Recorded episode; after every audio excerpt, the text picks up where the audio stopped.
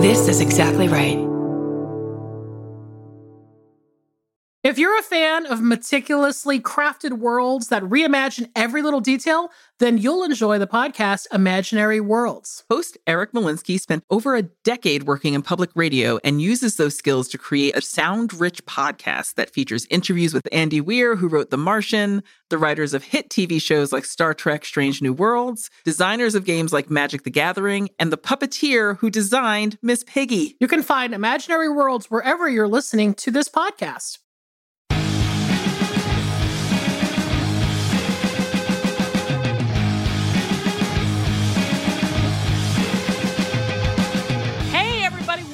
Another episode of I Saw What You Did. My name is Millie De Chirico, I'm Danielle Henderson. and we're back, y'all. We're back. What's up?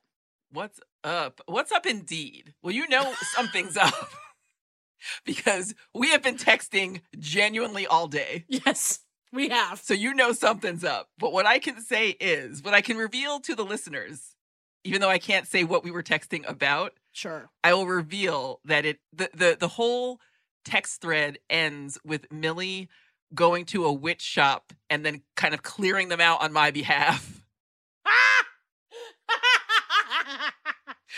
So I want to just say, I got. I have to be honest because I am not a witch. No, no, no. I'm not a witch. Don't want to be a witch. You're Catholic. Not even close to being a witch. You were raised in the church, y'all. Listen, I, I just I'm a dabbler in a lot of things. Like I just I love the information. Let's just say that. I love the information. And so I'm a sucker for any kind of uh specialized shop. And so today I just happened to be in a witch shop because of Danielle. While I was having a complete breakdown. Yes. Look, y'all know me. I'm an older sister. Yes. I am very protective of the people that I love to the point where sometimes people got to tell me, all right, calm down. But you know, I'm ready to fight. Always. Right? Like, and if, if somebody, if one of my friends comes to me and says something's going down, I am like waiting at the end of the driveway for the neighbor kids to roll up so I can like punch them in the throat. I'm that kind of friend. It is both something I love about you and I think the thing that bonds us the most because we were both always looking for for a fucking fight on someone else's behalf. We're like, we are ready to throw hands. We are both like Oliver Reed. Like we were both Oliver Reed, drunk in a bar, just wanting to fight sailors. We're like, let's fucking go. This is just who we are. It's Wednesday at 7 p.m. Why have we not punched someone yet? What's up? Well, I, like I said, I'm in this store and I'm just basically like, my girl needs help. Give me one of each, one of everything. my arm travels along the shelf like I'm just putting shit in a garbage bag. Like I'm just like, let's go. I'll take all of it. I was on an emotional journey. It gave me comfort to know that there was help on the way.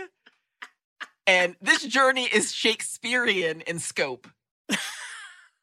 Shakespearean in scope. And I sent Millie something, some photo evidence uh, the day before.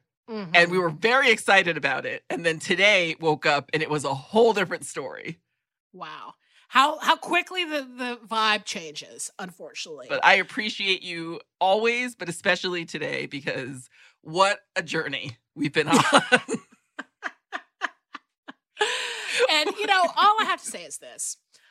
If you're the type of person who is out in this out in this world and you are just playing very fast and loose with, you know, just people's people's shit, like if you're playing fast and loose with people's shit, just remember they probably got a friend who will literally go into a witch shop and just start fucking buying candles and pieces of wood and fucking cauldrons and crystals to fucking work your ass. So just know that. That's all I gotta say. Everyone has a friend who knows a hex. And if you don't get a friend who knows a hex, And also, if your friends don't know a hex, they are gonna buy a book thank that you. tells them how to place a hex on somebody. So thank you. This is where we are culturally in the moment.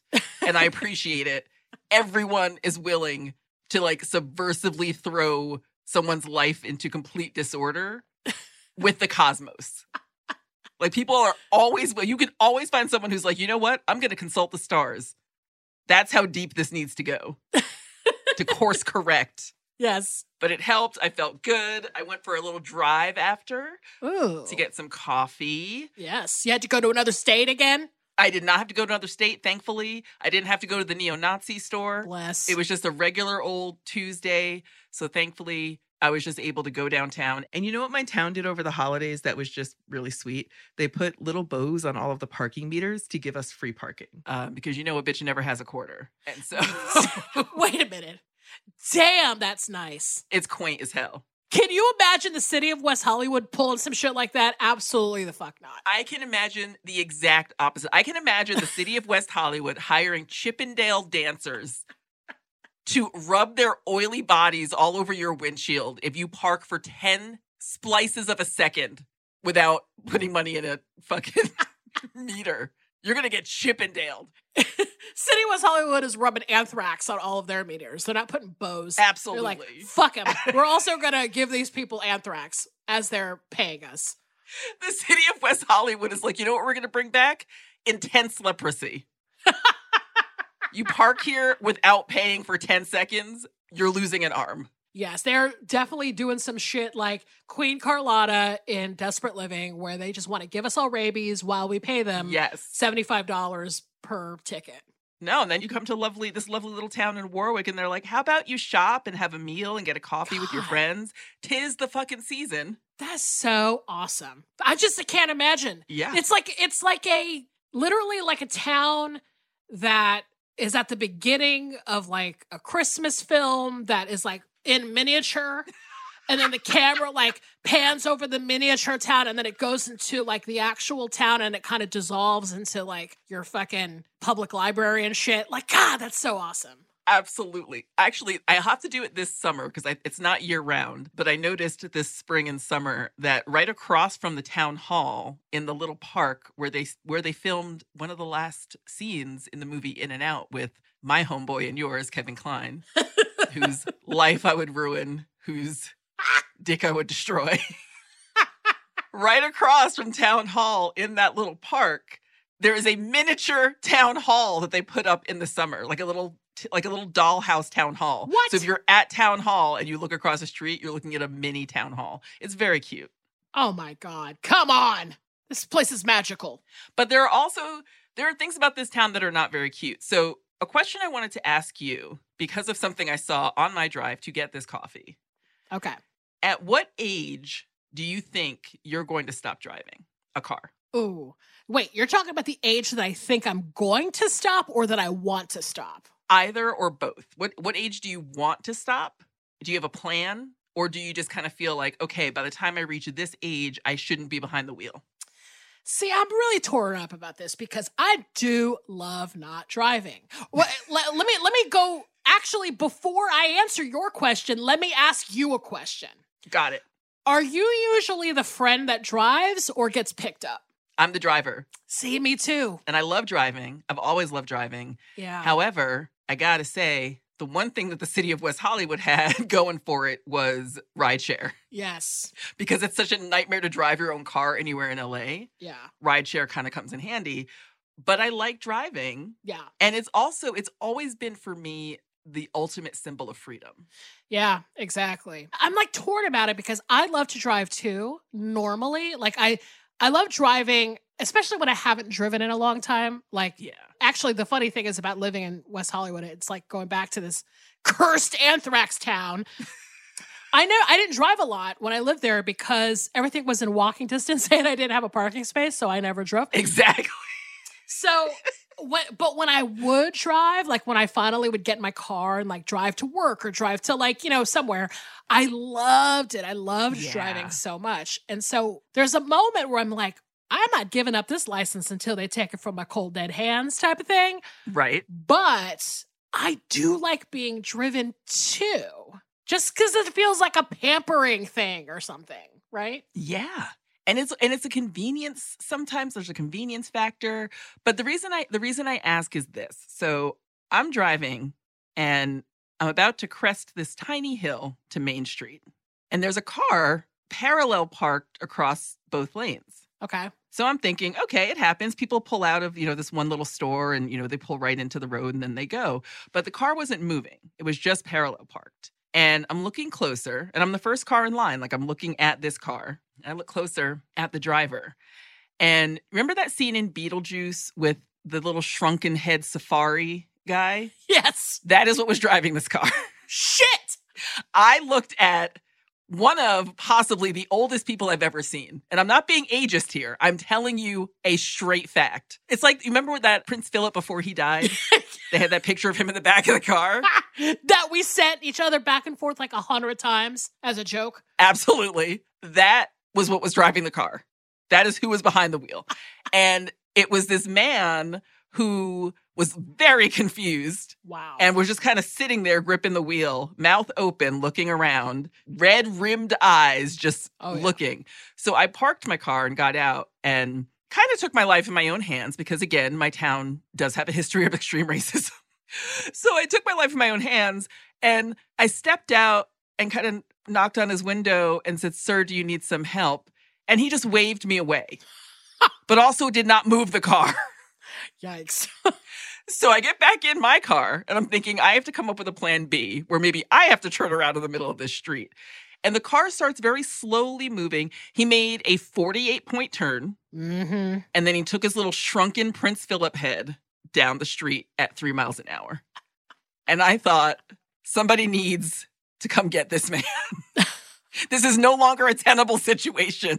Uh, Dude, listen. My grandfather, before he passed away, like he passed away in his early 90s, but he was driving until at least the last couple years of his life. So it's like an 89 year old man out driving around like fucking Ruth Gordon from Harold and Maude. Okay. Yes. And I'm like, at one point, do we actually have to tell people, okay, we know we want to give you liberty and freedom and all that stuff. However, you are going three miles an hour down a road, and like, we just can't have that shit. It's just not conducive to public safety, right? Thank you. Thank you. And I'm thinking for for this man's own benefit, I don't know if he knew where he was going. I don't know if he knew where he was. Yeah. Oh, So it's a real menacing situation for everyone involved. yeah. And I I just kind of had that thought of if this were me, I would want someone to push me out of the driver's seat, steal my car and send me on my way. Like jobless, good luck. You don't get to have this car anymore. Just going to steal it Yeah. and take it from you. But I'm also in this weird camp of, again, driving has always been an extreme point of my own freedom. And I'm about to, you know, move my my 89 year old grandmother in. Yeah. And I'm doing that so that she can maintain her independence for as long as possible. Yeah. So I understand it, but I was scared. I was real scared. Yeah, it's a tough scenario for sure. I mean, listen, I, I don't know if we ever talked about drunk driving on this podcast before, but no. I'm a person who doesn't even want to even drive after like half of a beer. Same. Like, I'm just like, I know I can't drive drunk. Yep. I am giving you the keys, take them, I'll figure it out later. So part of me wonders if that'll be my reaction to just being too old to drive. Like I'll just be like, listen, I know I can't do this shit. Here are my keys, you know, take me. what it made me think of because I thought that too. I'm like, well, you know, right now I'm starting to plan for getting older and, you know, like watching my grandmother get older, realizing, oh, there's a bunch of stuff that I have to plan for that if for any reason I'm immobilized, I want to have a plan for that. Yeah. And now I have to fold in do I have to hire a driver? Even if it's just once a week to take me to an appointment or the grocery store. Because I will not be that little shrunken head Prince Philip crypt keeper while everyone's buzzing around me in a flying car. I just cannot do it. I cannot envision that as being my future. Well, in my mind, I think my vision for being driven around when I'm in my 80s or something, God, if I make it to 80, if I make it to 80, my driver is going to be like a young country dude with an old pickup truck. And I'm just going to have to like get into that like tank and he's just to have to drive me somewhere without seatbelts on a country road. like, I'm just like, I don't want to be in a city. I want to be in the country where Yes. I'm just like driving around with like some young person who's like super eager to like carry my groceries in paper bags, not plastic. Yes. It'll be just like Hud. Like I just want to be Melvyn Douglas and Hud. That's all. I see it. I see it. Yeah. Look, we can make that dream come true because I will turn this house into a commune for all of us we could collectively hire a driver, like lives on site and is just ready to drive our old asses around. You and me and like two or three of our other friends who do not have children and are currently single. What are the other options for transportation as an elderly person? Like a golf cart or like a recumbent bicycle or some shit? Oh God, I would hate that. Recumbent bicycle. Did I ever tell you about the dude I dated who rode a recumbent bicycle? No, no. Ah, well, I'm not going to tell you now, but I will one day. Those things drive me fucking nuts. Same. And I don't understand why they put like a hundred flags oh my God. on the on the back. I'm like, what is going on with this thing? Because if they don't, they're going to get straight up murdered by any wheel of any car. a passing bicycle, a scooter could take out a recumbent bike. Also, I'm gonna I'm gonna throw this out there because and and this is simply because I spend a lot of time in Florida where I'm always with recumbent bicycles and fucking golf carts everywhere. Only white people like golf carts. The end.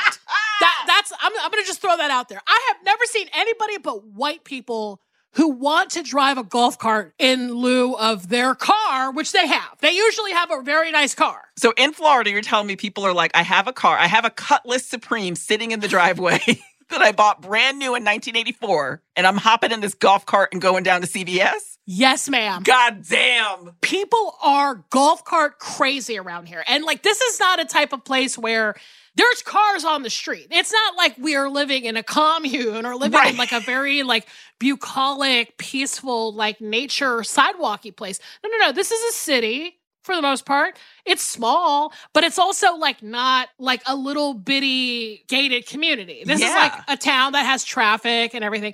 And I swear to God, like people with like four cars in their giant house still go everywhere by golf cart. And it drives me fucking crazy because I'm like, why are they doing this? And I swear to God, it's only white people. I never see anybody but rich white people on golf carts. You know what it is? It's peak whiteness. Yes, that's what I think it is too. It's peak whiteness. We cracked the code. and for my benefit, for just to answer your question from before, I think the best way to get around when you're elderly and you can't get anywhere on your own and you still want to have a little bit of independence, hospital gurney. oh my, Hospital gurney and a fucking canoe paddle. I'm out. they, I can raise and lower that shit for speed and simplicity. Why haven't they made gurneys that are like self propelled? Thank you. They've got the straps. Most gurneys already have seatbelts. They don't call them that, but they already have seatbelts. They sure as fuck do. All they need to do is modify it. Just modify it a little bit for speed and agility. Those tires can go. You just need a system to stop. Exactly. Put a fucking huge ass spoiler on the back of that gurney. Maybe like do some lights, some like lights underneath. You could trick out a fucking gurney though. If they really did make them motorized, dude, can you imagine the customs on that shit? That would be so amazing. Spinning rims is all I gotta say. Spinning rims. Listen, I actually maybe want to go to the hospital if that were the case. I'd be like, yo, I got like some black lights under here. I got like For real. big ass muffler in the back. A spoiler on a Got some some spinners. Like, come on, this is ah. amazing. and a recumbent bicycle flag. just waving in the breeze. As long as it doesn't say "Let's go, Brandon," I'm chill. That's all I'll say. Is there is there anything worse than the combi Here's the worst combination. Let's let's see if if we can come to a consensus here. The worst combination of things in the world for me is someone on a recumbent bike wearing toe shoes. wearing toe shoes, flip flopping on a goddamn recumbent bike. I cannot think of anything that I want to see less in the world. Dude, that look is just too much for me. And you know, everyone on a recumbent bike looks like fucking Riff Raff from Rocky Horror, including the guy I dated, including the guy I dated who had one. They got mad gear. That's what I never understand too, is that they got mad gear. Also, yo, like speaking of California, Venice was the fucking spot for the recumbent bikes. Oh my God. And you're right. All those people were wearing those fucking weird ass toe shoes. They always wore like the squid outfit, you know, like Mm-hmm. you know, and I'm just sitting here going like, dude, what is with this gear? It's insane. It's a lot. And how aerodynamic do you need to be on a bike that goes two miles per hour? Look, I think they were consulting Bodhi from the Point Break remake with some of this shit. I'm just like, keep the gear on the recumbent, please. I can't take it. My chest tightened when you just suggested the toe shoes. That's what I mean. It is the worst imagery of our modern times. And you know, you know I love an REI, but come on. I got limits. No one loves an REI more than Millie. But you skip that whole section. You're skipping both of those sections. I know it. I'm not putting flags on anything that moves unless it's like a boat. There's there's definitely not on my bike. No, I'm not putting flags. I will put a flag over my goddamn vagina before I put a flag on a moving vehicle. like, I don't know what, what the flag would symbolize, but just like I would wear a pennant flag over my vagina before I would put one on a on a vehicle. And don't get up in my DMs about recumbent bikes are good for the for the planet or they're good for your back. There are other ways. There are other options, and it's Black History Month, and I won't hear it. we are allowed to say it. During Black History Month, I will hear nothing about my dislike of recumbent bikes and toe shoes. but I would love to have seen the crypt keeper that was blocking traffic. That would have been the perfect vehicle for him. Get grandpa a recumbent bike and some toe shoes and send him on his way. Look, if he can't even sit in a car hitting one pedal, Thank you. I don't know if he can sit basically laying down with his feet in the air. That's to me. I'm like, yo, how do you get the fuck in and out of a recumbent bike? They say, oh, it's good for your back, but you know you got to get in and out of that shit. Like, I would rather slide out of a monster truck than get into or out of a fucking recumbent bike. this is me going out of a truck. It's just basically falling down. Like you're going down one of those luges at a water park. Yes. Like your fucking arms are crossed over your chest. Let me slide on out of this shit.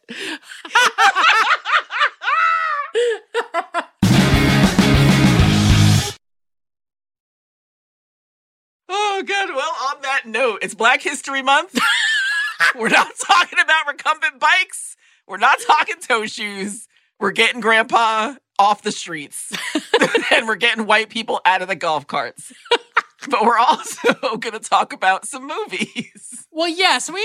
This is the second week of Black History Month here at I Saw What You Did. We had a great episode last week. We got another really, really good one this week. I can't tell you how excited I am to talk about these fucking movies. Oh my goodness. The emotional torment we put ourselves through for this podcast is unparalleled, but worth it. We do so much. Do you want to tell these fine folks what our theme is? yes. So this week's theme is called Sanaa Lathan in Love. And we, when we were texting today, I did say we could have an alternate theme, which would be would you just cut the middleman and marry Sanaa Lathan already? That is so true, right? but we got Sanaa Lathan in love.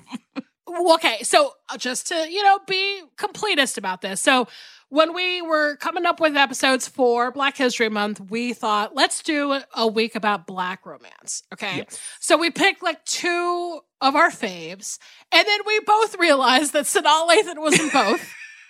and she's playing basically the same character. Yeah, the plot's kind of the same in both. A lot of overlap. A lot of overlap. Yet two distinctly wonderful movies. Oh my god. I I can't tell you. I just I, want to ask you this question, not to like, you know, turn down the party mode, but I really have to ask you this question. I hope I'm not surprising you with this, but I just want to know your opinion. Why do you think it's important for us to talk about black romance? Like why is that something that is important for us to discuss? I'm glad you raised this question because I was thinking about this a lot when I was watching these films. And I think that what for me is the main takeaway is, and this is, it's going to sound so sad, but it's very true, is we need films, we need media that normalizes all aspects of Black emotional life so that we can be treated as full people. Yeah. So that we can stop being compartmentalized. We can stop being thought of in this very myopic way. Mm-hmm. you know, we need to show the full spectrum of emotion.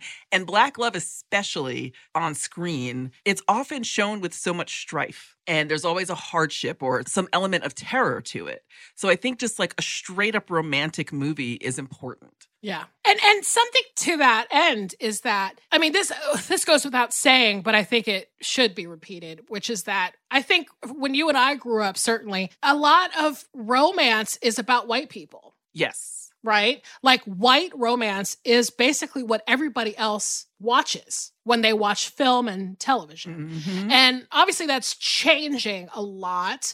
And there are obviously moments where that's not the case, like in our movies. But for the most part, like, I think that it's just so much of like the narrative of love is for white people. And it's true. It's like I I need to see it for my own benefit, but I need to see it for the benefit of the world. Like I need to remind myself that love is possible and that Yeah. who I am and how I am is well, not necessarily how I am because I am a dirtbag. It is very hard. Dirtbags in love is a very difficult equation to crack. I'm a dirtbag, but I got a booming system. It's very confusing. but I do need to see these representations because I also feel like I saw this in my life. Like my grandparents were in love and yeah. you know, my aunts and uncles were in love. And like I saw it in my life and I never saw it represented on screen and it bothered the fuck out of me. And I also think there's something about how we tend to talk about Black women in particular, which is why I'm very excited to talk about Sanaa Lathan. We talk about Black women in love in particular as if they are carrying a burden of love. And so these two films did not feel like that to me. And it's, again, important, I think, to show the full spectrum of emotions that come with love for non white people. Yeah. And what I think is so cool about both these movies is that they were kind of made around the same era, Yes. right? And there was kind of like a collection of films, really, that starred kind of this cast of people. Yeah. And it was kind of like within like a maybe five year range, right? So you had like The Wood and you had The Best Man and you had Mhm. Love and Basketball and you had Brown Sugar and, you know, so there was kind of this like cast of characters and, and essentially like Sanaa plays kind of the same character in both these movies, but it's also like a character that you're right, you just like don't see all the time.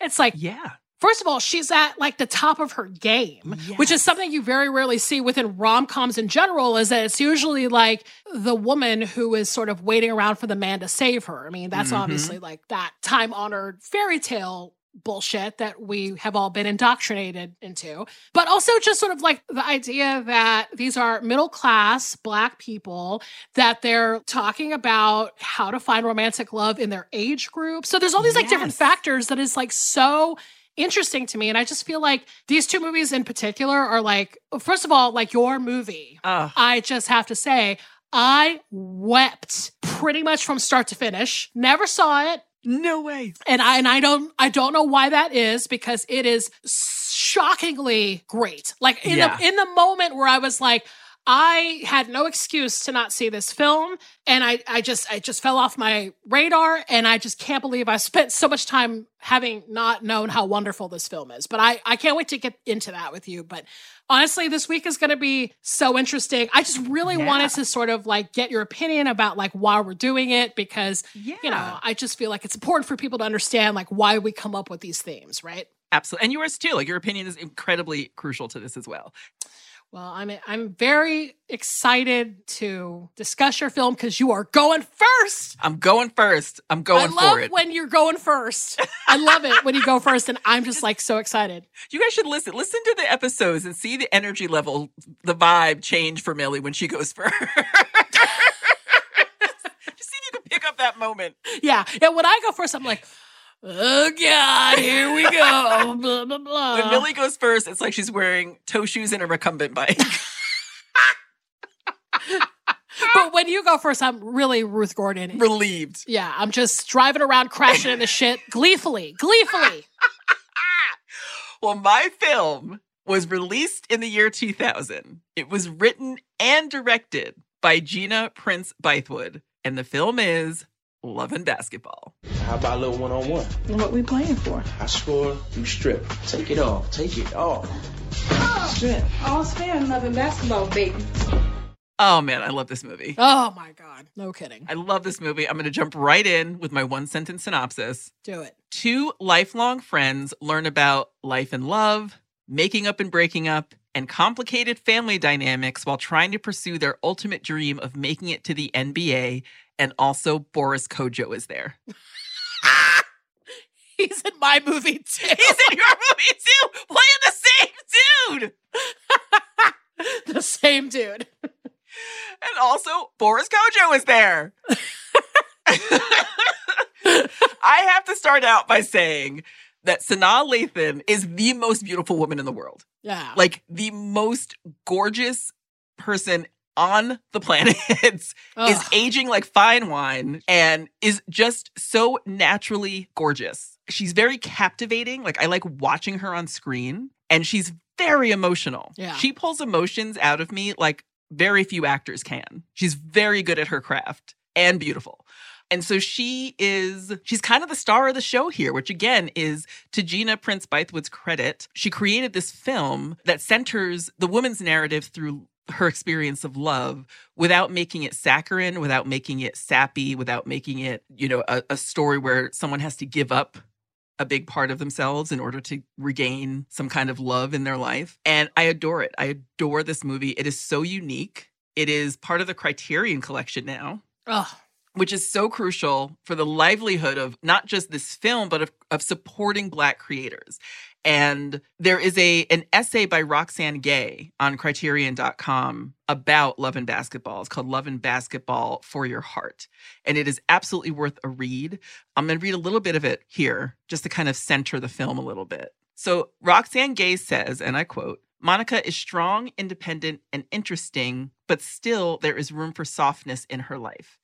As in many fictional love stories, Monica and Quincy, who grow up together, don't particularly care for each other when they first meet, but over the years they develop a tentative friendship that finally blooms into love when they allow themselves to see each other as the people they have become instead of who they were when they first met. The whole essay is great, but I really love that part of what she said because this is the premise of the film where we have monica uh, who moves to the baldwin hills area of los angeles with her family her older her older sister is played by regina hall in a really like understated but pivotal role like i really loved regina hall in this film Mhm. and the boys in the neighborhood are very excited because they have heard there's some new people moving in. But as these boys are playing this pickup game of basketball, I believe it's Quincy, but it might have been one of the other kids who says, Oh, but they're girls. And so when Monica shows up and she's got this baseball cap pulled down and she's kind of walking with a little bit of little bit of style, and they think, Oh, maybe it is a boy. And she's like, I want to play basketball. And they give her shit instantly. As soon as she takes that hat off and that hair comes out, they are scrapping. And she hold not only holds her own, but is incredibly good at basketball Mhm. and fights with Quincy right away. One thing I instantly loved about this movie is that Gina Prince Bythewood wrote Sanaa Lathan's scar into the screenplay.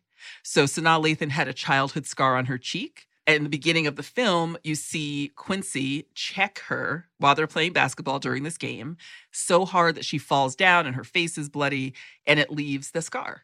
So I just thought that was just kind of a nice, beautiful little little touch. Wow, that's amazing. I didn't know that. Yeah, like really nice artistic touch. So they grow up across the sh- they grow up right across the street from each other. Like their houses, the way their houses are set up, their bedroom windows face each other. And there's something about them that they're connected right away. And so the next day, as Quincy picks up Monica for school, and she's wearing a dress and her mom did her hair and she's kind of looking the part that her mom wants her to play. And he's like, "I think we should date." And she's like, "Why?"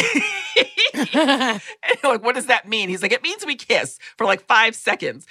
And then they do, they kiss, but then they instantly get into a fight because he's like, you should ride my bike because my dad drives my mom around. It's just like this weird, it's just so funny and so sweet and so childlike in its logic. yeah. And Monica, as we find out, is a hothead and she has a temper and she's got a mouth. And she told him exactly where he could go.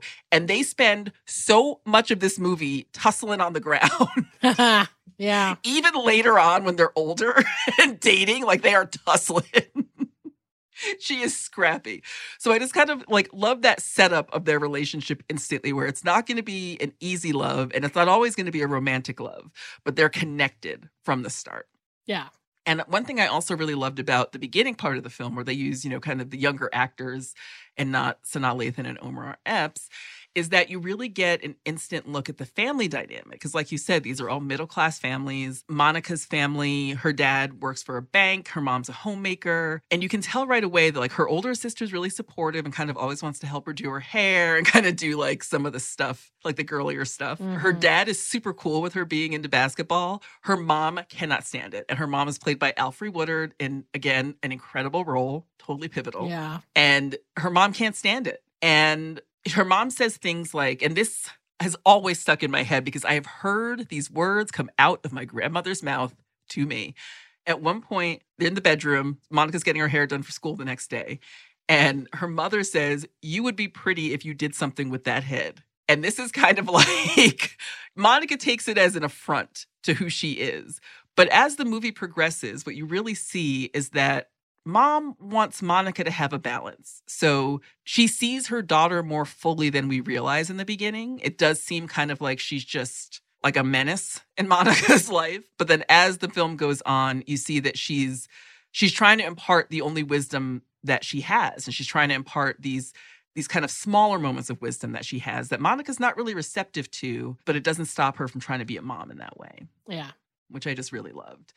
And Monica, again, she is scrappy. She loves the number 32 because that's Magic Johnson's number. And then you've got Quincy, and Quincy's dad is a basketball player. Um, they live in a very chic house. And we learn that, you know, his family is upscale, but also kind of patriarchal. Um, but we also learned very early on that Quincy is a star. Like he has this ego that's just inherent in who he is. And he kind of has the safety of his family and this the celebrity of his father to fall back on to support that ego. There's a very funny scene when Quincy's mom comes over to kind of welcome Monica's family to the neighborhood. She brings this cake, this fake and bake, as as Zeke his dad calls it, because she just buys a store bought cake and like puts it on a platter. Mm. And the two kids are talking, and Monica's like, um, yeah, your dad might be a basketball player, but he plays for the Clippers, which is the worst team. Like she is on it. like they've just met. They've just met. He scarred her for life, and she has demolished his dad. Yeah. In the span of like hours. Well, I mean, I think that's a, a big part of the movie too. Is that Quincy, you know, has this pedigree, Mhm. right? Because he's his dad is a professional NBA player. He's obviously on that path. He's attractive. He's talented. Everybody, you know, gives him a lot of attention, and essentially, Monica is the only person that really sees him and is willing to like really call him out on some shit. Mhm. So, you know, she's basically like taking him down a peg or two Yes. like at every chance she's got and it is a joy because you're just like wow here's this girl that's not afraid of this guy she's not afraid of him. Yeah. she's not afraid of sort of like you know his situation with his parents who are very supportive of his path his basketball path you know and you know she's just like fuck it And she's not afraid of herself. She's not afraid of her own voice to say what she means. And it kind of gets her in trouble because the movie is set up in quarters, just like a basketball game, guys, in case you don't watch basketball. Uh, so this first quarter is like this young childhood, them just meeting and kind of coming together um, story. But then as they get, the next quarter is about high school. The second quarter of the film is about high school. And you can see in high school that Monica is not getting, she plays just as well, if not better than Q, but she's not getting the same accolades. And she's not getting what she thinks she deserves in terms of what she wants the trajectory of her life to be. So she's having a very hard time getting recruited, even though there are scouts in the audience when she's playing these games, because she has this temper right. and because she doesn't again like she's not afraid of her own voice she doesn't hold back and she says what she what she means. So if a ref makes a bad call she tells him about it. And everyone in her in her life is telling her to calm down especially quincy. He's like you know you'd be great if you just you know kind of controlled that temper. So it's quincy it's her mom it's her sister it's like everyone in her life is telling her that she's too much in that way. But then there's this beautiful scene where you get to be in Monica's head as she plays a game. And it truly helps you understand why she pushes herself so hard, but you also understand her anger and you also understand her frustration. And again, that those to me are like these very understated but pivotal moves that Gina Prince Bythewood made as a writer to be able to communicate who this person is. right So who you see on the outside is not what's the only thing that's happening on the inside. There's more going on on the inside. And she's reserved. Like Monica doesn't show that to everybody, but it's still there. So I loved that scene of watching her play that game. Yeah. And the high school scenes are all great um, because it's in the 80s. It's in 1988 when they're in high school. And there is a pivotal school dance that happens. Oh, And let me tell you, it is not an 80s school dance if there is not 85 yards of peplum, so many peplum tops and dresses, and everybody was saying ho. Every five minutes, it's hey, ho. That is the 80s in a nutshell, an 80s school dance in a nutshell. the scene of when they open the doors to the gym and Johnny Kemp's just got paid is playing and everybody's dancing. I was like, Thank you. shivers. It was so great. Such a great like film moment. You know what I mean? Like a montage moment. Oh, completely, completely transported back to that time. Like it was Yeah. just beautiful and just so fun to watch. And then like my prerogative starts playing, and you're like, oh my god, now and Brown. I remember dancing my goddamn ass off to my prerogative in sixth grade. Oh my god. It was like that. Don't even get me started. like the the New Jack Swing era was like my shit. I was obsessed with that when I was a kid. So, We again would have been such good friends in school because I for sure thought I was going to be like an MC Hammer backup dancer when I was in sixth and seventh grade, like a goth black MC Hammer New Jack backup dancer. I mean, I definitely there were like I connect to this film on so many different points, but like one of the points was definitely the music. Oh, like the soundtrack. such great music on on this movie.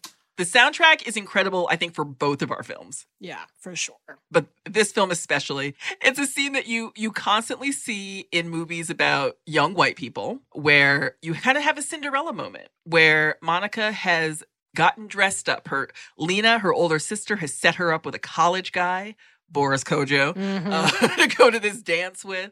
And she's wearing this dress and she's wearing her grandmother's pearls.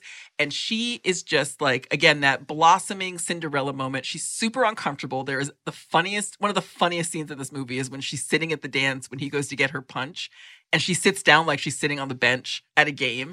So like she's leaning with her elbows on her knees, and these guys walk by and they're like, "Hey!" And then she just kind of crosses her legs real quick.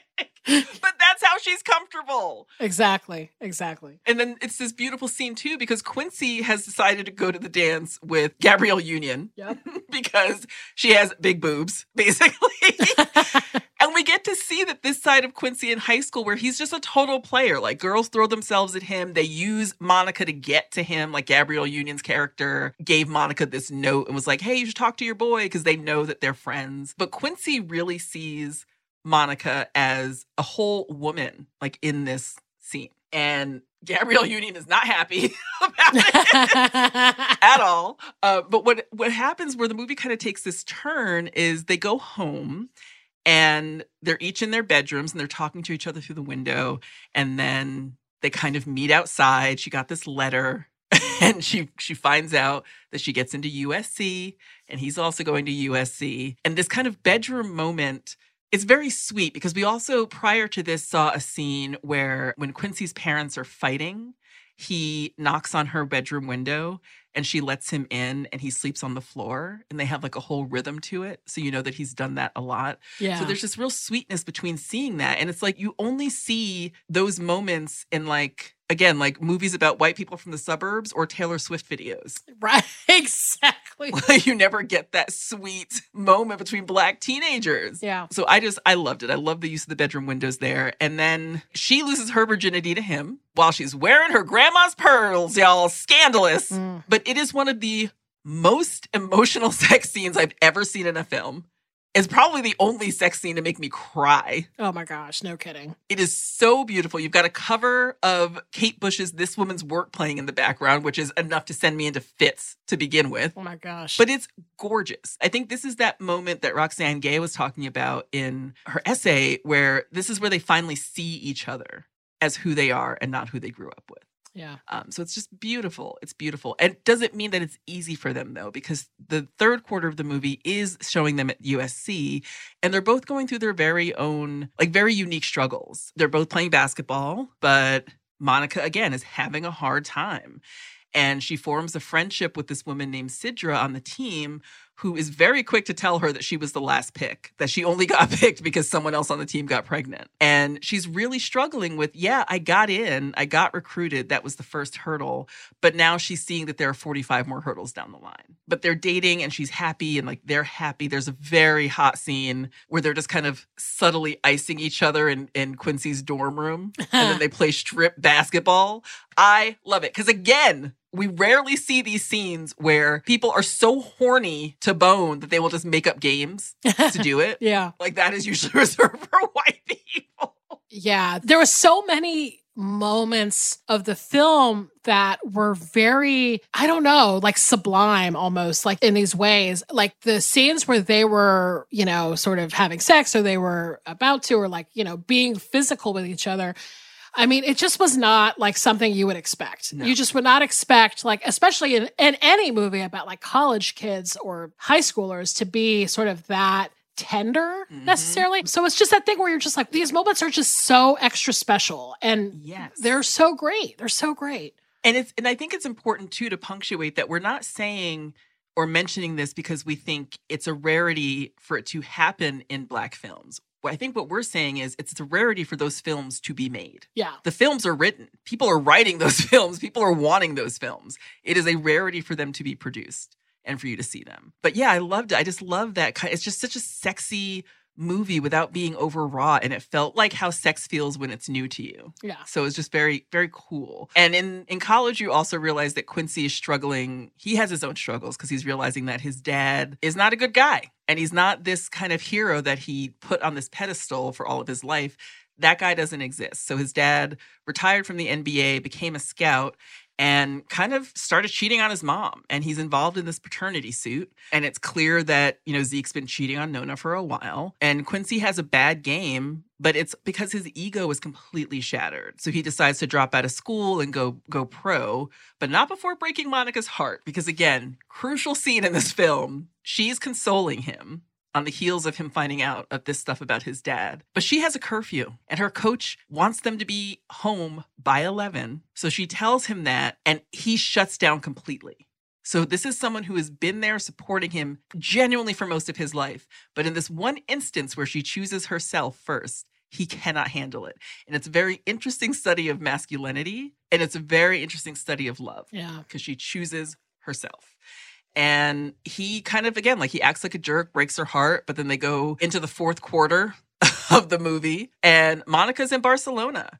And she's playing pro because most pro women have to play overseas. You know, they, for a long time, were not able to make money here. The WNBA didn't exist for a long time. When it did, it was in its infancy. It was deeply underfunded. It is still deeply underfunded. But she goes to Barcelona to play and she's she's really isolated. But it's her only chance to play for a living. So she kind of is toughing it out.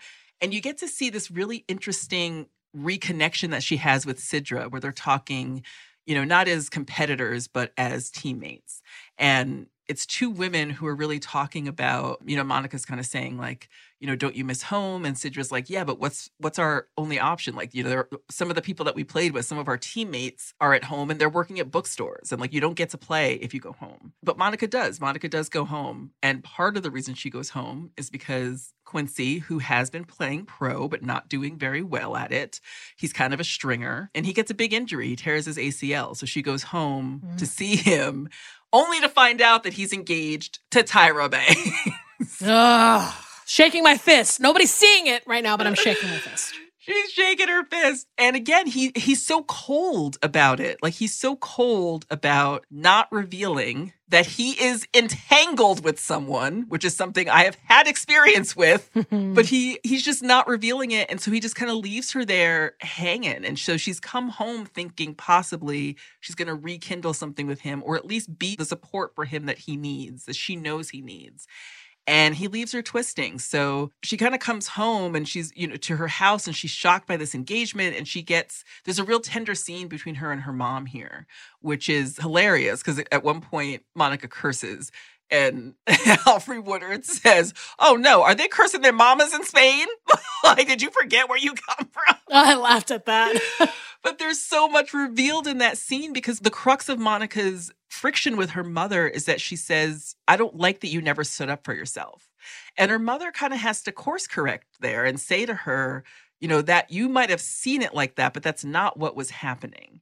And kind of explains to her what it means to be in love, what it means to be in a family, and really just asks for Monica to respect her and meet her at her level the way that she's always met Monica at her level. So, again, we'll not reveal the end of this movie, but I will say there is an incredible one on one game, a true battle for the heart. And the ending of this film makes me cry every time. Oh my god. And it's just, again, like it truly is a story of this woman's drive to have the life she wants on her terms and what she goes through to get it. And I just think it's a beautiful film. It's a romantic movie, deeply romantic movie, but it's also a sports film, but it's also, you know, about 80s hip hop and black culture. And it's a wonderfully contained film that tells a very succinct story in like these beautiful and modulated ways. I just, I love this movie. Oh my God. Cannot tell you how much I loved this film. Like I said in the intro, like I never saw it when it came out. This is my first viewing. I feel like a fucking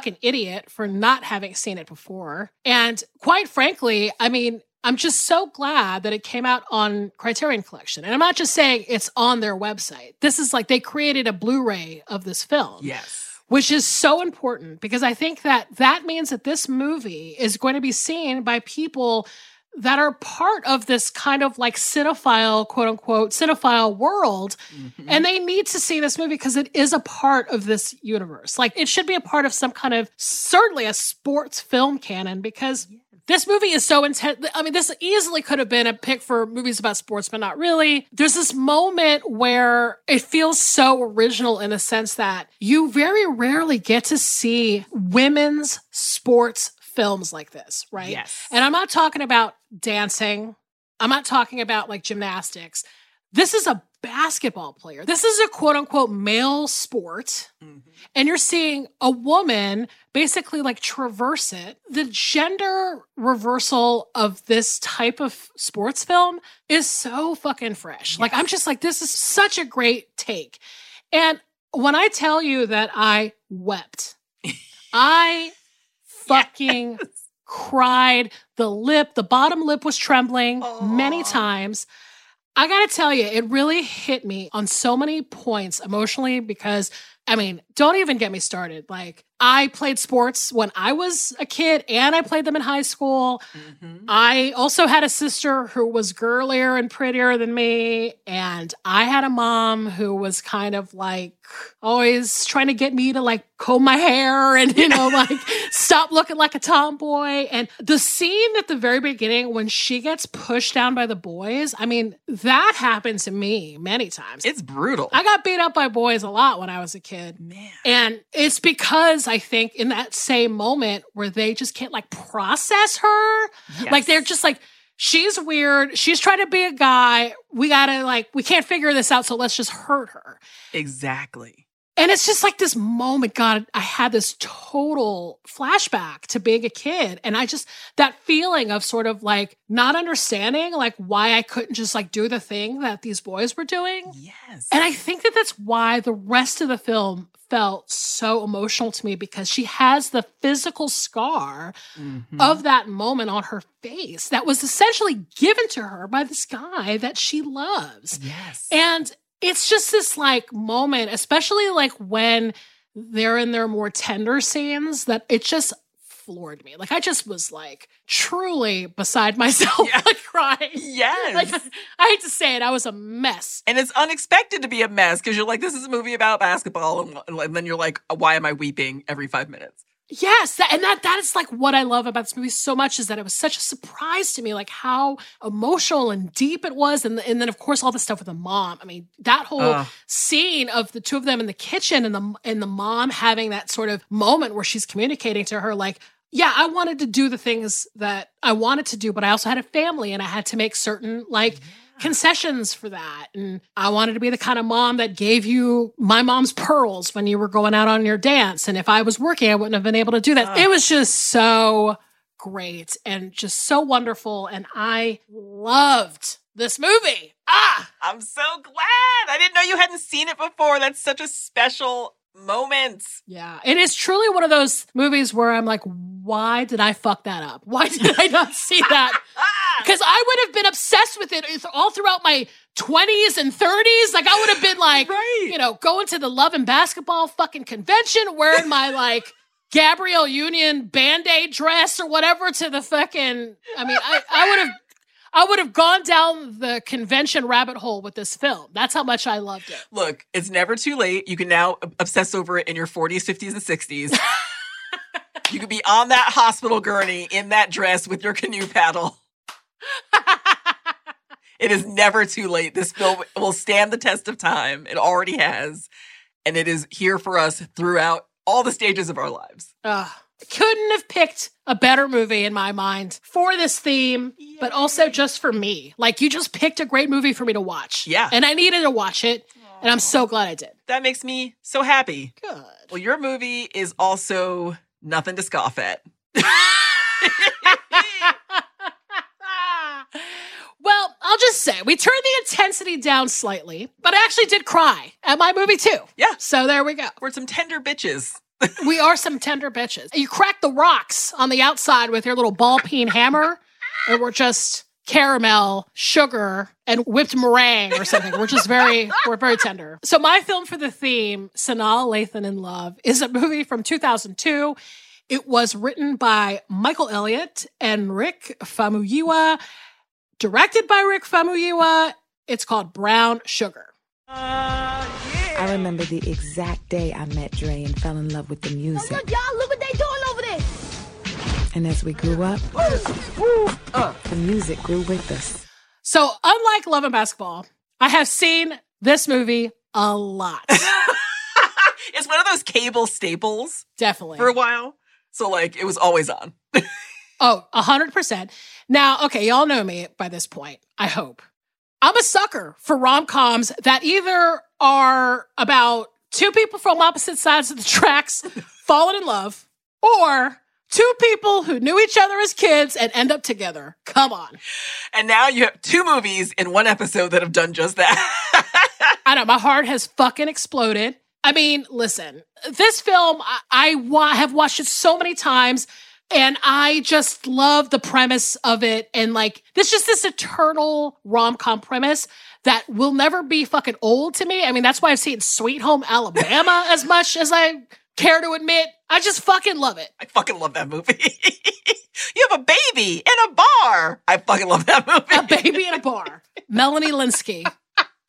But look, so this, so Brown Sugar is kind of a reunion film in a way for a lot of the actors. I mean, it's basically like The Wood, which was mm-hmm. also directed by the same director. So you got Taye Diggs and Sanaa Lathan. I mean, Omar Epps is also in The Wood. So it's just like this, like I said before, it's just this whole like cast of actors that ha- were in the same movies together for a while. It's the Black Romance Cinematic Universe, Yes. the BRMC, which used to be the Black Rebel Motorcycle Club. Or the BRCU, the BRCU, but uh, we're changing it. We're changing it. it's changed. oh my God. Well, let me just give a one sentence synopsis real quick. So, this is a one sentence synopsis of Brown Sugar. Childhood friends Sid, played by Sanaa Lathan, and Dre, played by Taye Diggs, grew up together with a mutual passion for classic era hip hop and find that the love for the music and each other also brings them together as adults. Beautiful. And also Boris Kodjoe is there. And also Boris Kodjoe's in it. Fuck. Very crucial to the one sentence synopsis. so, okay. I don't know if you youngsters out there know what an around the way girl is. Pause. Pause for reflection.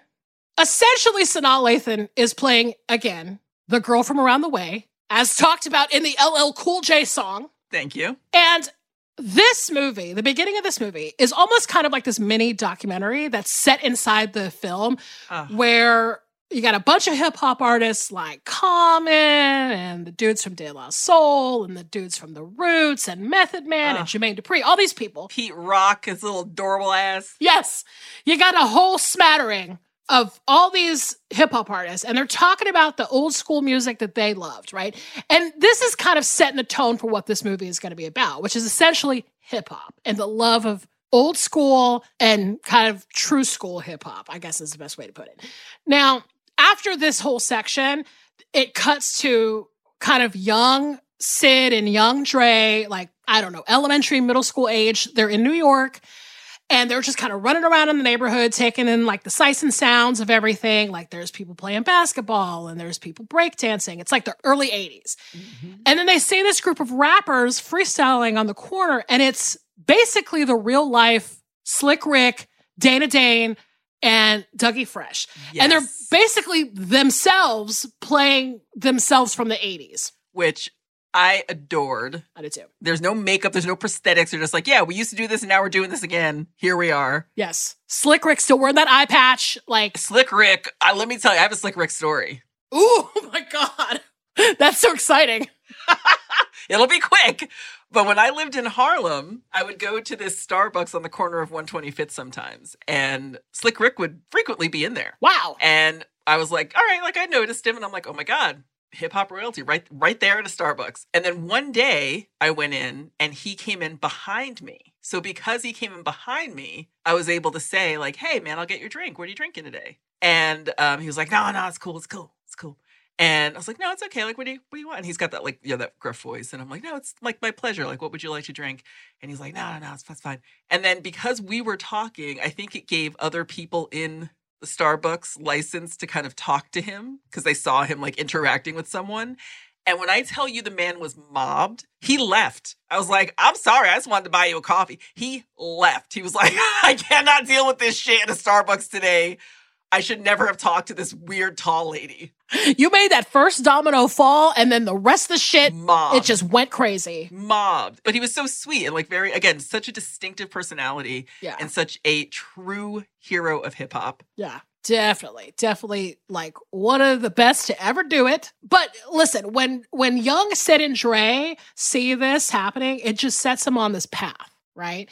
Because you from there you cut to modern day where Sid, who was a music writer for the LA Times, she got this job, this amazing once in a lifetime job. She's the editor in chief of Double XL magazine, which is a very prominent hip hop magazine. Mm-hmm. It's a real magazine, by the way. and at the same time, she's also writing this book, right? And the book is about her sort of lifelong love of hip hop, which is also just kind of the running narration of the film. is just kind of her reading from this book. Right. So she leaves LA, moves back to New York, where Dre is now an A&R guy for this big, broad rap record label called Millennium Records. And they're still best friends. Like that's the thing is they they never stopped being best friends. But since they've been living on opposite coasts, right? When she comes back to New York, it's this kind of like big homecoming for them. And she's excited to see him and she's kind of noticing how he's grown up and he's just become a man and it's all this stuff and it's great. But she finds out that Dre has a girlfriend and it's Nicole Ari Parker. hmm She's a beautiful lawyer named Reese, and Sanaa Lathan is like hitting the guts by this information. Well, because he also is like, I am proposing tonight. Welcome home. yes, I'm going to propose at Russell Simmons' party in front of a staircase right now, like immediately right now. And listen, I think, I do think that it is completely possible, obviously, for people to be friends with opposite sex, people they're attracted to, whatever. I think it's, of course, possible. Sure. Genuinely, nobody wants to see your engagement ring except for the person you're proposing to. Listen, I'm not a jewelry chick, but like I never notice rings. Like I'm just Yeah. like, I don't know. Do people have them? Do they wear them? Yeah, nobody wants to see it, especially this woman who's been in love with you low key for your whole life. Yeah. She's like, I don't care about this ring. like, I just met this woman. Exactly. And here's the thing. So she gets invited to the wedding shower and she's just stuffing her face with food. She's pretending to be happy about this shit going on between Dre and Reese, right? Which is a move. But of course she's not happy. And here's the thing, crucially, Dre is not happy. exactly. Or he is at least fucking lying to himself because wouldn't you know, they're hanging out again Dre and Sid, and they're reminiscing about being kids. They're talking about how complicated their adult lives have become and blah, blah, blah. And guess what? They end up kissing the night before his wedding. Thank you. And look, you know who has something to say about that? Queen Latifah. I have so much to say about her. I will approach that in just a moment because we are talking the fuck out of Queen Latifah right now. But look, first of all, Sanaa Lathan sh- opens the door in a towel or like a wrap or some shit yeah, like some tie dye little. with her windows open to the Yeah. street. in Brooklyn. Sexy living in Brooklyn. Why? You're like, take in this scene. You know what's gonna happen. You don't just open a fucking door with a towel and your windows are open and the curtains are flapping in the breeze. Like, you got this sexy ass brownstone. Yo, some of my best friends are guys, straight guys, in fact. I would never answer the door in a towel. I don't care. I would never do it. It just it ain't happening. See, this is where the dirtbag in me kicks in. Because I'm like, I would answer a door naked. I don't give a fuck. You gonna interrupt my day? You get what you get. So you can imagine, okay, what's going on here is that they're trying to stifle this lifelong connection, Yes. which is not working, by the way, because Sid, sort of maybe in a reaction to this marriage that has happened, she starts dating this basketball player named Kelby Dawson, who is played by Boris Kodjoe, of course. Who is married to Nicole Ari Parker in real life? Exactly, exactly. And the thing about this entire farce is that Dre and Sid, they're in relationships with people that they have nothing in common with. And then also just like their partners like don't really support them Yes. very much. Like they just don't. I mean, listen, you cannot like the music that I don't like, but when the music is my entire fucking life, like you don't get it. It's kind of this thing where you're like, shit, like should we be together? Yes. And also, Kelby, Kelby goes so over the top when he's wooing her. You know, like he he goes so over the top in a way that like didn't even feel like Sid from the moment they met, where he was just like the onslaught of flowers. Like I'm gonna send you 15 dozen roses, and I'm gonna rent out a restaurant and cook for you, and like it's just too much. And none of it is. That's all him. That's all the facade of Kelby. Yeah. It's not anything to do with Sid. So right off the bat, you're like, why are these two together? there was a moment where I thought, you know what, he he is not so bad, right? He's a little corny Right. or whatever, and he doesn't really kind of have that like funniness to him. And I thought, I don't know, is she making a mistake by not entertaining this relationship? But then when he reveals at some point that he wants to be an athlete rapper, Oh my god. I knew. I was like, Sydney is not going for this guy, especially when his whole like pitch is, I got marriage on my menu. Okay. okay. That is the worst drunk confession in movie history. I want to be an athlete rapper. Because he's just like getting tipsy, proposed to her, and is like, P.S. Now that you got that ring on, let me tell the world. Can we rock? What's up, Doc? Like that's his whole thing. Where he's basically like, I want to be in the Fu-Schnickens. and he's talking to the editor-in-chief of Double XL magazine. That's all I gotta say. It was doomed. It was doomed from that point. totally doomed. And this is this is a bad rap.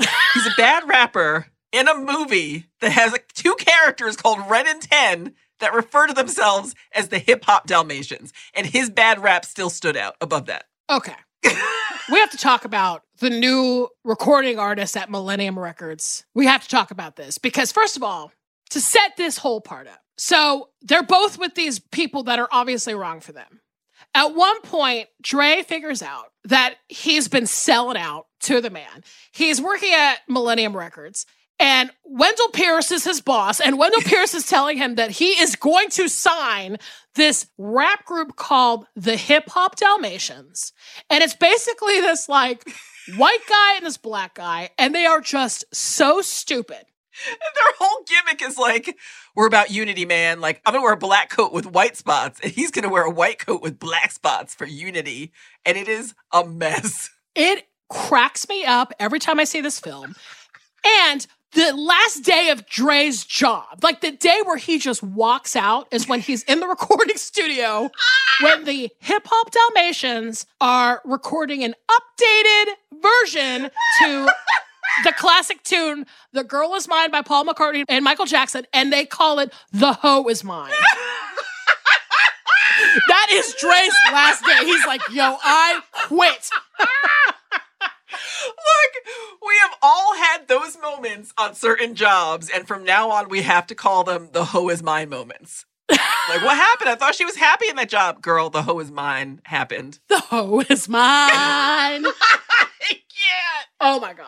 I can't. Oh my God. I, I was like, yes. I, I I was like, good for you, Dre. Go out and start that new label. Go. You cannot rock with this at all. These guys are fucking so bad. and they're making you look bad. making you look bad. And look, I mean, here's what I'm going to say. The rest of this film is sort of like, okay, for people that like rom coms, yes, this is our territory. We know how this is going to go. We know that they're going to figure out that the people that they're with are not the people. And there's going to be this big moment where they reconnect and they figure out that, you know, it was all about hip hop and all about their childhood and all about sort of the essence of what's great about the music and themselves. And this is, we know this is how it's going, right?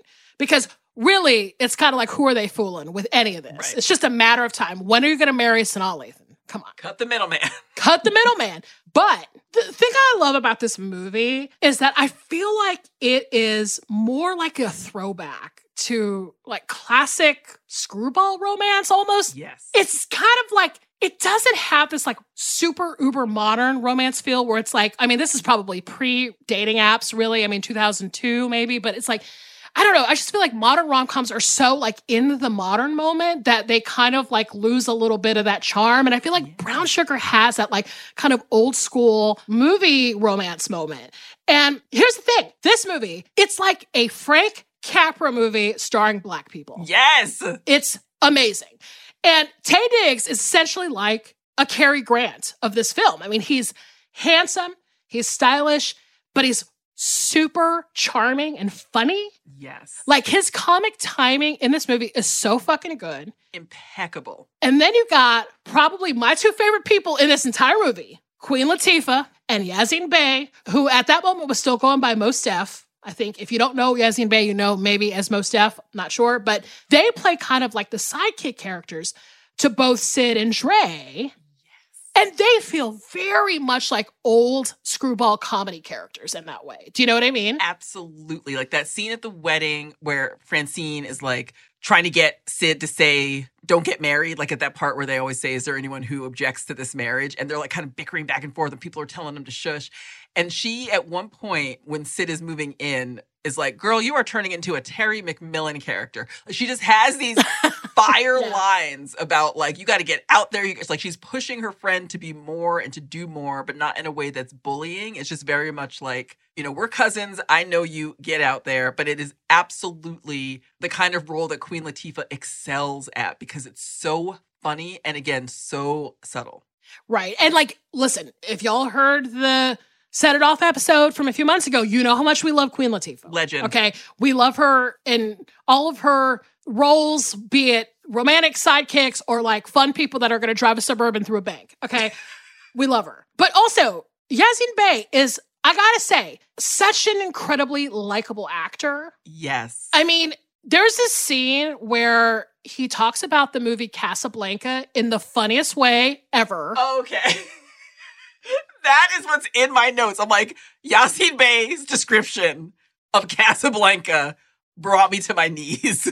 I mean, look, it is so adorable watching him try to mac on Queen Latifah so fucking hard in this movie.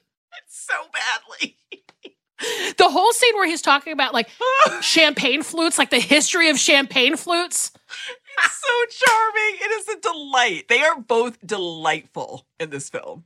Oh my god, they're they're my favorite. Love a sidekick in a rom com. Like those are always like typically my favorite characters.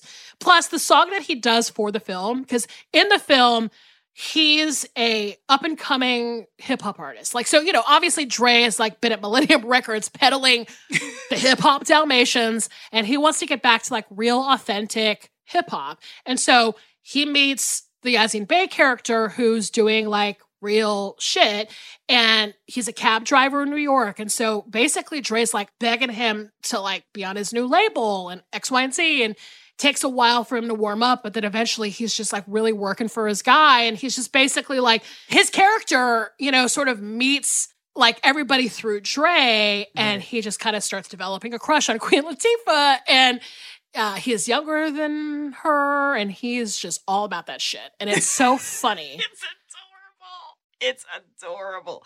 And it again, it's truly I love those moments in movies too where like the sidekicks get together to try to plan like, all right, look, the main characters are fucking up. What are we gonna do? So Yeah. in those moments, they come together because the main characters are screwing up so badly. Yeah. It's adorable. Yeah. And it's, I mean, listen, this movie is so charming and great to me, like I said, because it does feel like a kind of old 1940s rom com, like a screwball romance, right? Mm-hmm. Frank Capra, you know, Preston Sturges, like that kind of era, right? But also, just like in Love and Basketball, there is some really great sort of gender reversal stuff happening here too with the Sanaa Lathan character, where she's the editor of Double XL magazine. She is writing a book. She's at the top of her game, okay? And the Taye Diggs character is the one that ends up quitting his job and being sort of like, Mm-hmm. you know, he has to accept money from her to start this new record label Yeah, he's in limbo. he's in limbo. And also, I mean, even like if you want to get down to brass tacks, I mean, his wife, Reese, is like a lawyer. I mean, she effectively has a better job than he does at certain points of this film. So I don't know. It's just sort of like, again, it's really refreshing to watch like rom coms. Especially now, like after so much time has passed, where, you know, again, you've watched so many romantic films in the past that are just women in the Cinderella moment, just waiting around to be rescued Mm-hmm. waiting for the guy to bring her her glass slipper. And at these two movies, it's not happening. These are women who have their own agency and they're trying to figure out their own lives. So Sanaa Lathan in love will get her own glass slipper. Exactly, exactly. And that's that's I think the best way to sum up sort of what the theme is about this week is just I mean it's just about black romance but also just about like sort of her characters in both these films being kind of the same type of woman and it's like a modern woman. It's a woman who's like yes. very talented and very smart and has her own thing going on and she wants love. Yes. But it's also like she can't not be who she is. Exactly. It's inspiring as hell. Right. she just wants to be loved for who she is. Yes. And that I think it's inspiring and wonderful. And I love these movies for that. I loved that you picked this movie. I thought they were so well paired, even though we did, we both picked movies that we did not know star the same people. Yeah. But they were so well paired to tell that exact point, to tell that exact narrative. And I, I just, this movie always makes me laugh. Nothing makes me laugh more than watching Dre text on his Blackberry. Man, his elbows out. Like, I don't know. You just have to watch the film and watch that ah! part. He has the most awkward texting posture I've ever seen. I was like, there was a mention of a two way pager at one point in the film. And I'm like, this must have been before people knew how to text because who in the hell is texting like that? It's back when you had to press every letter four times to get to the. Like you had to press the nine ten times to get to the T, and then you had to press. So he was like working out to send these messages. Look, and and I got it. I would be remiss if I did not mention that outfit where he wears that periwinkle tank top Thank you. with the baggy leather pants. like the man's got a body. Can I just tell you something? Taye Diggs started following me on Twitter like two years ago. yeah, he followed everyone. Yes, he, he definitely followed everyone, and I have not followed him back for some reason. and I don't know why. I just looked like when we were about to record this episode, I was like, remember when you saw that Taye Diggs started following you on Twitter and you got really excited, and then you realized he's following like 60,000 million people. but then I realized that I didn't follow him back. Oh my god. And I'm like, why did I not do that? I don't think anyone thought it was really him. They're like, I'm not following this Taye Diggs fan account. And as it turns out, We're going to do this live right now. I'm going on Twitter as we speak, oh my word. and I'm going to follow Taye Diggs back finally, Thank you. just to end this episode. Just to give the man some validation. He literally will never notice. But here we go. I, I'm sma- I just smashed that follow button, Taye Diggs. There it is. Now you have 680,001 followers, and one of them is me. Oh god, I can't.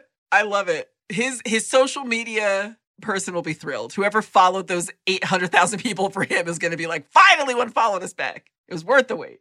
It was, and I, I'm, I'm so glad we did this theme. I just love this month that we're doing. I mean, there's going to be more episodes in the next couple weeks, but we've we've already given you two that are great. I hope you watch the movies. Yes. And what about next week? Do you want to tell them what's coming up? What films they should be watching? Okay, I sure will. So next week, the movies are. I can't wait. I just remembered we what we called it. I just remember what we called the episode. Millie just realized what the theme was, but we can't tell you. You just have to watch the movie. Okay, the movies for next week are Inside Man from 2006 and Devil in a Blue Dress from 1995. Oh my God. I cannot wait for next. I cannot wait. I've been wanting to talk about Inside Man on this podcast since we started. Oh my God. It is finally happening. I couldn't be more pleased. Look, if you guys want to email us, if you want to talk about Sanaa Lathan, and if you want to talk about Omar Epps, if you want to talk about Taye Diggs on Twitter, please email us at I saw what you did pod at Gmail. And if you have um, any photos of Boris Kodjoe hanging around your house or your weddings or just, you know, find us on our social. If you have any pictures of, of Taye Diggs reprising that outfit with the baggy leather pants and the periwinkle tank top, just go ahead and find us on Twitter and Instagram at I Saw Pod. We've also got periwinkle tank tops in our merch. No, we don't. Um, I'm lying. I'm lying. But we should offer them. Truly. To be honest, we should offer a combo of the periwinkle tank top and the leather baggy pants. We should offer two of those outfits only, and the first two people to buy them are the new hosts of the show. It's our supreme launch. It's our limited edition merch. the thought of that is making me laugh so hard. We well, we do have our merch though in the exactly right shop at exactlyrightmedia.com. And if you want even more of this, well, just us hopped up on caffeine and chatting about recumbent bikes and toe socks, we have so many bonus episodes that are available exclusively on Stitcher Premium. Uh, and you can use the promo code SAW for a free month. Oh my God. Danielle, as always, a true pleasure to be with you. Truly. Thank you for getting me through this day with some some hexes Anything. and then recording this incredible episode with me. You're the best and I love you and I'm so glad that we are friends and that we have this moment. Totally agree. See you guys soon. Bye. Bye.